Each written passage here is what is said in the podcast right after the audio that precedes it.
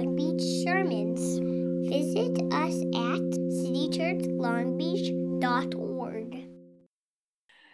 I'm glad to see everyone too. Uh, if I haven't had a chance to meet you yet, I'm Brenna Rubio. I'm the other pastor here at City Church, and I am also thrilled for the new year to come. I'm also a little tired this morning, and I bet I am not the only one, maybe not the only one who, you know, you're just moving a little bit more slowly this morning. It has been an interesting season. I think often, like the couple of days after Christmas, there's like some tiredness. And, and I just know for many of us, there was some extra buildup this season, you know, whether it was just kind of negotiating and figuring out what the holiday was going to look like, different things going on with our family and with our friends. Um, I just, I just know a lot of us are coming in this morning tired. We just want to thank you for being here, for coming and bringing your tiredness here. That is actually a beautiful gift. You know, it's kind of like they're the kinds of friends that you're willing to have over, you know, back in non quarantine times. And you're willing to have them over when your house is fancy and everything's put together, right? And you've got like a great meal that you're going to put on a table. And then there are the friends that you're willing to let come over when the laundry has piled up you know, and all you've got to stick, you know, all you've got to feed them is maybe some like boxed mac and cheese or something, right? But like you're willing to let them in to your tiredness and your mess. That's what I feel like this morning. Thank you for being willing to show up and and I'm showing up tired this morning. This was definitely a morning of just like, hey, I'm throwing on the rag over my messy bedhead hair and this is the way it's going to be this morning. But we're going to be together so we're starting out this morning with a poem that I have actually been sitting with all this season. Uh, it's a poem about after Christmas, but it's been in my head for this entire month. And so I want to share it with you this morning. It's written by a theologian and civil rights leader named Howard Thurman. it's called When the Song of the Angels is Stilled. When the song of the angels is stilled, when the star in the sky is gone, when the kings and the princes are home, when the shepherds are back with their flocks. The work of Christmas begins to find the lost, to heal the broken, to feed the hungry, to release the prisoner, to rebuild the nations, to bring peace among the people, to make music in the heart. I loved this poem, this idea that there is a work of Christmas and it's actually just starting. Even here in this tired moment where you're sitting there with your PJs and your, your mess from the holidays all around you, that we get to take a breath and kind of regather and think, what is this work of Christmas? And so this morning, we're just going to curl up with some stories that I think might start taking us in this direction. That's about all the energy I have for this morning, right? Like, this is actually what I want to spend my next week doing. I want to curl up with some stories, whether they're, you know, on Netflix or they're ones I can hold in my hand. I'm ready to curl up with some stories. So let's do that together this morning. The first thing we're just going to notice to start out is that this poem is inspired by a story. And it's the story of Jesus stepping out kind of into public ministry for the first time. He was born, that tiny little baby, raised up. We have a few little kind of vignettes of him as he was growing up and, and what that was like for him and his family. But now he's kind of emerging out of sort of um, obscurity. People don't know who he is, to people going, oh, oh, Jesus, who is, oh, he's going to be a teacher. He's going to have some wisdom. And so the way this happens is he's in his hometown synagogue. And as they do, different people read each week, kind of like here at City Church. And, and he's invited to read the scripture that morning. And so he stands up and he reads the scripture that we just heard in that poem, all about the lost and the broken, the hungry, releasing the prisoner, rebuilding the nations. This is the scripture that he reads. And he has this sort of mic drop moment where he says, Today, today, this scripture is fulfilled in your hearing, right? Boom. This is who I am. This is what I'm going to bring. It's this kind of awesome moment. And so, this really is the moment where the work of Christmas is beginning because Jesus is getting started. So we're going to pick up the story from there this morning and talk more about what that work might look like, the shape of it, how it might actually affect us as we go into our new year. So, our friend Ellie Dote is going to read for us this morning, right where this story leaves off on that mic drop moment. Go ahead and take it away, Ellie. All spoke well of him and were amazed at the gracious words that came from his lips. Isn't this Joseph's son? They asked. Jesus said to them, Surely you will quote this proverb to me Physician, heal yourself. And you will tell me, Do here in your hometown what we have heard that you did in Capernaum. Truly, I tell you, he continued, no prophet is accepted in his hometown. I assure you that there were many widows in Israel in Elijah's time, when the sky was shut for three and a half years, and there was a severe famine throughout the land. Yet Elijah was not sent to any of them, but to a widow in Zarephath in the region of Sidon. And there were many in Israel with leprosy in the time of Elisha the prophet, yet not one of them was cleansed, only Naaman the Syrian. All the people in the synagogue were furious when they heard this. They got up, drove him out of the town, and took him to the brow of the hill on which the town was built, in order to throw him off the cliff. But he walked right through the crowd and went on his way. People of God, this is the word of God. Thanks, Thanks be, to God. be to God. Thank you so much, Ellie. Appreciate you reading for us this morning. Um, what an interesting story, right? Okay, we start with the first bit and the people are all amazed. There's wow, the gracious words dripping from his lips. They love what Jesus has just told him about this work of Christmas. And then Jesus says some stuff, and all of a sudden at the end, the people are chasing him out of town to the brink of a cliff because they want to push him off. Something has happened, right? Wow, there has been a big shift. I I love this story. You know, there is this sense sometimes of leaders, you know, we talk about not believing our own press, right? Of just kind of like that people uh, i'll speak for myself like as a pastor you know a, about a month ago we had this this wonderful appreciation time you guys were so so incredible such sweet words and and they were deeply appreciated you know those are our notes that bill and i are going to read over from time to time you know just kind of like all right it's worth it. We're making a difference. There's such great reassurance right? And yet i also know i have to hold that with some tension.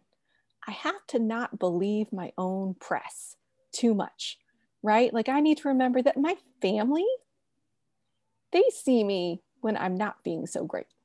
They see me when I'm tired and I'm cranky and I'm irritated, right? That, that you guys see me in some of my best moments. And so I have to hold with a grain of salt or maybe a big whole heaping scoopful um, the way I'm seen publicly versus who I really am. And so I think there's some of that going on there, right? Where Jesus kind of going like, okay, there's who you think I am, and there's who I really am. And I want to actually make sure you know the difference. But then with Jesus, I think it's going even a little bit deeper than that. Because the people that he's comparing himself to, and we're going to dive in deep on these, but just as like a first glance, he's saying, Hey, do you remember those prophets? Like these are some of these are these are the big names some of the big names for the people that he's talking to for uh, the jewish people. He's saying hey those great prophets that you hold in such reverence. I'm kind of like those guys and at first that may not seem very humble but he's saying but you know what you guys misremember those guys too you misunderstand them we have a tendency to do that to our prophets to our leaders to want to sort of take who they are and make them who we want them to be. Case in point, for instance, might be Martin Luther King Jr. You know, he's super popular today, right? All sorts of people want to quote MLK. But there are pieces of MLK that some people like better than others. We all love his nonviolence. Don't go into the streets. Don't be violent. We love that part of MLK. But what about the parts where he was against war? What about the parts where he was deeply concerned about capitalism and he favored reparations for slavery? What about that piece of who MLK was? What about his deep concerns about racism? He didn't think it was going to be an easy fix. He thought there were deep roots in our society that were, man, it was going to take, it was going to take a lot for us to get at the roots of the problem of racism. Those quotes from Martin Luther King Jr., they don't circulate quite as widely. And that's what Jesus is saying here when it comes to these two great prophets, Elijah and Elisha. He was like, Do you remember who they really were? You hold them up in great revere now. But do you really understand who they were, the God they were pointing to? Do you really get me? Are you really willing to go where I'm going to lead you?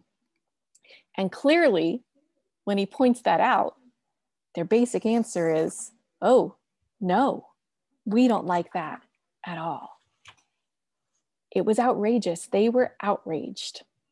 And so I want to let's actually go into those stories a little more deeply and go, who is Jesus telling us that he is? How how is he um, how is he planning on continuing this work that he started? What does that have to say to us today? So our first story is about this prophet named Elijah.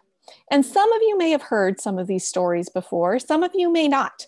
Um, you know, if you were raised in a house, for instance, or maybe you have for your own kids, like a storybook Bible, these stories don't usually make the storybook Bible, even a good one, right? Like these just aren't, they're, they're not, it's not Noah's Ark, you know, it's not David and Goliath, and, and they just don't make the storybook Bible. I will admit, for me growing up, my parents they were they were good conservative evangelical christian parents and we had like the encyclopedia. We had the children's encyclopedia. And so i had weird stories about floating axe heads and things. Um, definitely don't make the children's storybook bible. Uh, so we're going into some of the the stories this morning that don't make the children's storybook bible but they're actually really good. And so we're just gonna we're gonna wander through them today so we're going back into the history of Israel. This is in the book of First Kings, and it's a story about Elijah. In fact, this is really kind of when he is starting to emerge onto the scene uh, in, in Jewish history. And so Jesus says this I assure you, there are many widows in Israel in Elijah's time when the sky was shut for three and a half years and there was a severe famine throughout the land. Yet Elijah was not sent to any of them, the widows in Israel but to a widow in Zarephath in the region of Sidon. Okay, so here's what's going on. Here is the story. There has been a time of drought, which means a time of famine all over Israel. And it's not just any drought, it's not just any famine, it's one that God has actually brought to his people because they have been chasing idols. And more than that, this man, Elijah, this prophet, is sort of responsible because God basically says, hey, you've got the power. If you pray for rain, it'll rain. And if you don't, it won't. And so, again, Elijah, though he's popular in Jesus' day, he's unpopular at this time, right? Because he's the guy who's in control of the rain and there's drought. And he's so unpopular that God actually sends him into hiding. Like basically says, okay, you go hide down by this creek, by this brook, you'll have just enough water to drink.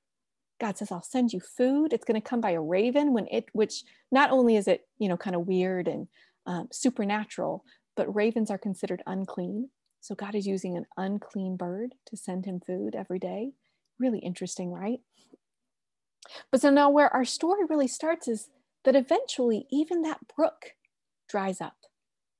And now Elijah, this man of God, is he's he's starving he's dehydrated. He, he needs another source of provision. And God says, Leave Israel. Go outside of your own people group.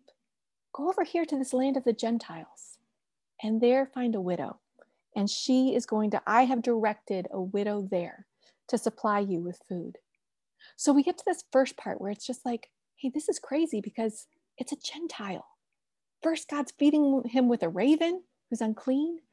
And now, now he's he's sending him to the outsider to look for, for provision. And widow at this time is like it's code word for someone who's really, really poor. So we have someone who's on the outskirts and who's really, really poor. This is not obvious, right? Like God could say, Hey, I'm going to send you to the wealthiest person in town and they're going to feed you. That might make a little more sense to us, right? The wealthiest person in town might actually have food stored up, have food to give, but he says, No, I'm going to. I'm going to send you outside your own people to a widow. And so Elijah does what God says, and, and he goes where God has instructed him, and, and he finds this widow.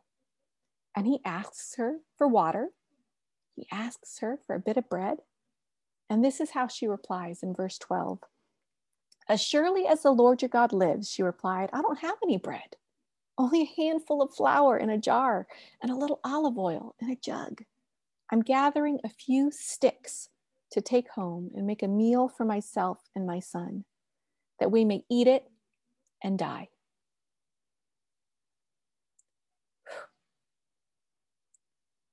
How do you respond when you're Elijah and you've been sent to make a request of this woman who says, I have nothing, barely anything. I expect to die soon. Well, Elijah, who Jesus says he resonates with, I'm like Elijah. He goes ahead and he makes the outrageous request that God has given him to make. And he says, Will you trust God and feed me anyway? Feed me first, and God will take care of you. I really struggled reading this and thinking about this story this morning how does he do this? How does this work? How is that right? And I sat with it for a while. And something finally occurred to me. And I started to wonder how I was picturing Elijah in this moment. And I realized I was picturing him as a man of power. It's the great Elijah, the famous prophet He's a man of power and position in my head making this request. And then it occurred to me no, this is Elijah, the man without a home, who's been hiding by a brook for years with nothing but a little water and, and occasionally some meat to eat. He looks like any of our neighbors right now without a home. He's the poorest of the poor. He too is near death. He too is starving. And so when the widow looks at him, I wonder if she just doesn't see, oh, this is someone like me. Even with the cultural divides, oh, this is someone, someone too who needs compassion who needs help. She ends up saying yes to Elijah's request. And every time I've heard this story, which admittedly isn't a lot because it's not in the, you know, the Hall of Fame stories, but the implication is always that it was because of her great faith, because she believed what Elijah said that God would take care of her. And I think maybe but maybe it was also just compassion. Just, I see you. And, and what little I have to give, maybe you need it too. She says yes. And God does fulfill God's promises. And, and her supplies miraculously are just never ending from that point. She always has enough flour, she always has enough oil. But for me, I think the question that it brings me to is how do I picture Jesus do I do the same thing with him? Do I have a tendency to want to see the Jesus of power, the Jesus of, of position, the Jesus who has influence? Or do I see him as the, the humble man who didn't have a home, who wandered around, who was fed out of the kindness of strangers? He hung out with the prostitutes and the bleeding women. And sometimes he took care of them, sometimes he healed them. Always there was kindness, always there was love. But you know what? Sometimes they gave him a cup of water, and sometimes they fed him. Sometimes they were the ones who gave. Am I willing to see Jesus that way? It seemed like even in his time, people got confused about that all the time.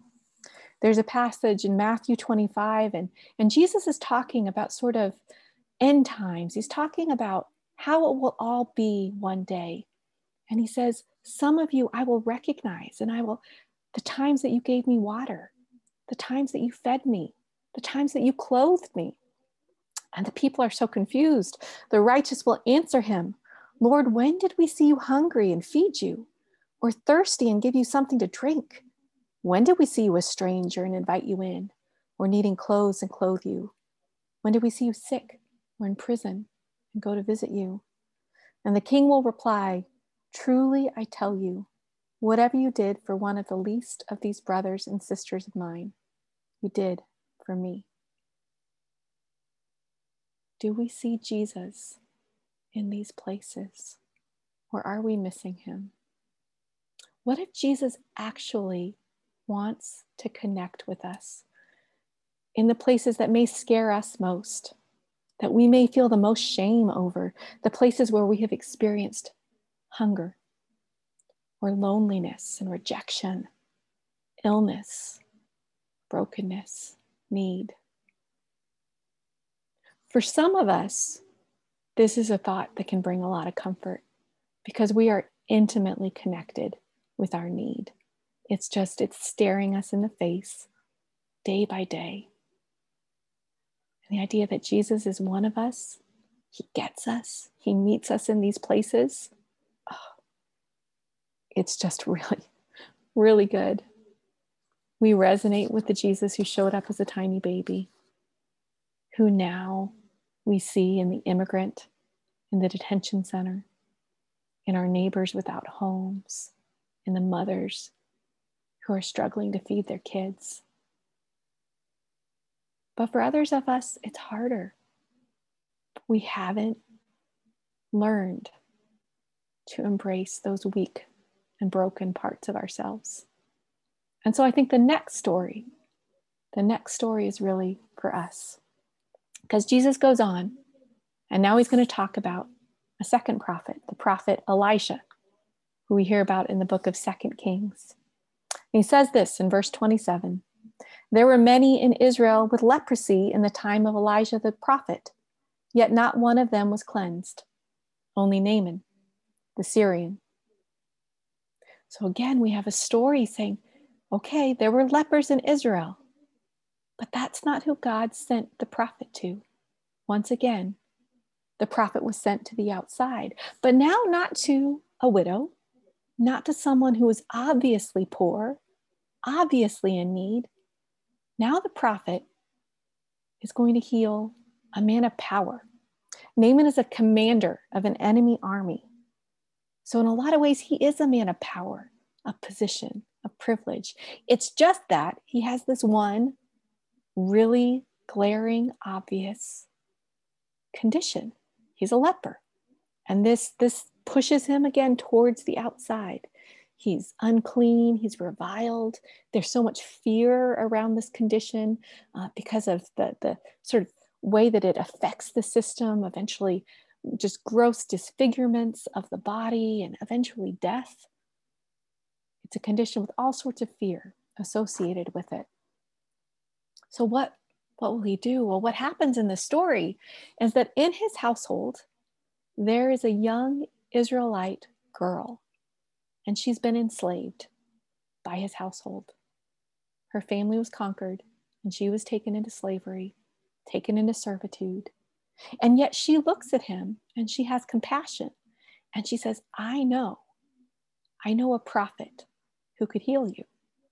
And what's sort of amazing in the story is that this, this great commander, I mean, maybe he's just desperate, but he listens to the young, enslaved foreigner in his household.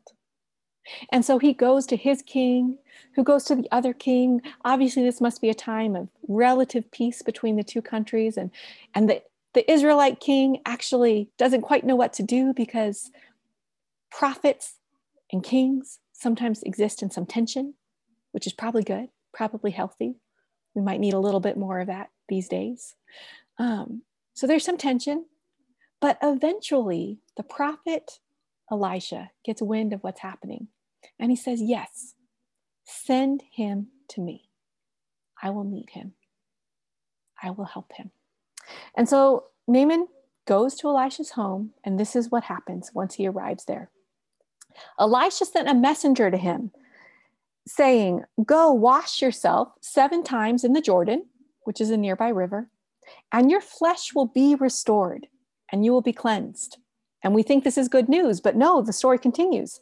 Naaman went away angry and said, I thought he would surely come out to me and stand and call on the name of the Lord his God, wave his wand over the spot, and cure me of my leprosy. Naaman's angry. He went to all this work, he travels, he arrives, he gets the answer, and he says, That's not the answer I was looking for. Ah. Oh such a proud man. Here's some of what's going on here. He's thinking, I showed up, right? Maybe I'm I'm in the courtyard and I'm great and I'm important. And the prophet should come out and recognize me in my importance.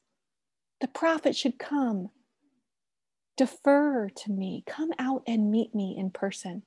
And he didn't. And so my pride is hurt. I'm offended. And then the instructions that the prophet sent me to go just wash in water, this isn't what I was expecting. I wanted a spectacle from the man of importance, of power. You're just telling me to go wash in water? I had better water back home. Ah, oh, the pride at work in this story. But then an amazing thing happens again. Because once again, some people that you would not expect Naaman to listen to speak to him. And he does. He listens. In verses 13 and 14, the story goes on. Naaman's servants went to him and said, My father, if the prophet had told you to do some great thing, would you not have done it? How much more then when he tells you, Wash and be cleansed. So he went down and dipped himself in the Jordan seven times, as the man of God had told him, and his flesh was restored and became clean again, like that of a young boy. He listened. They corrected him. They said,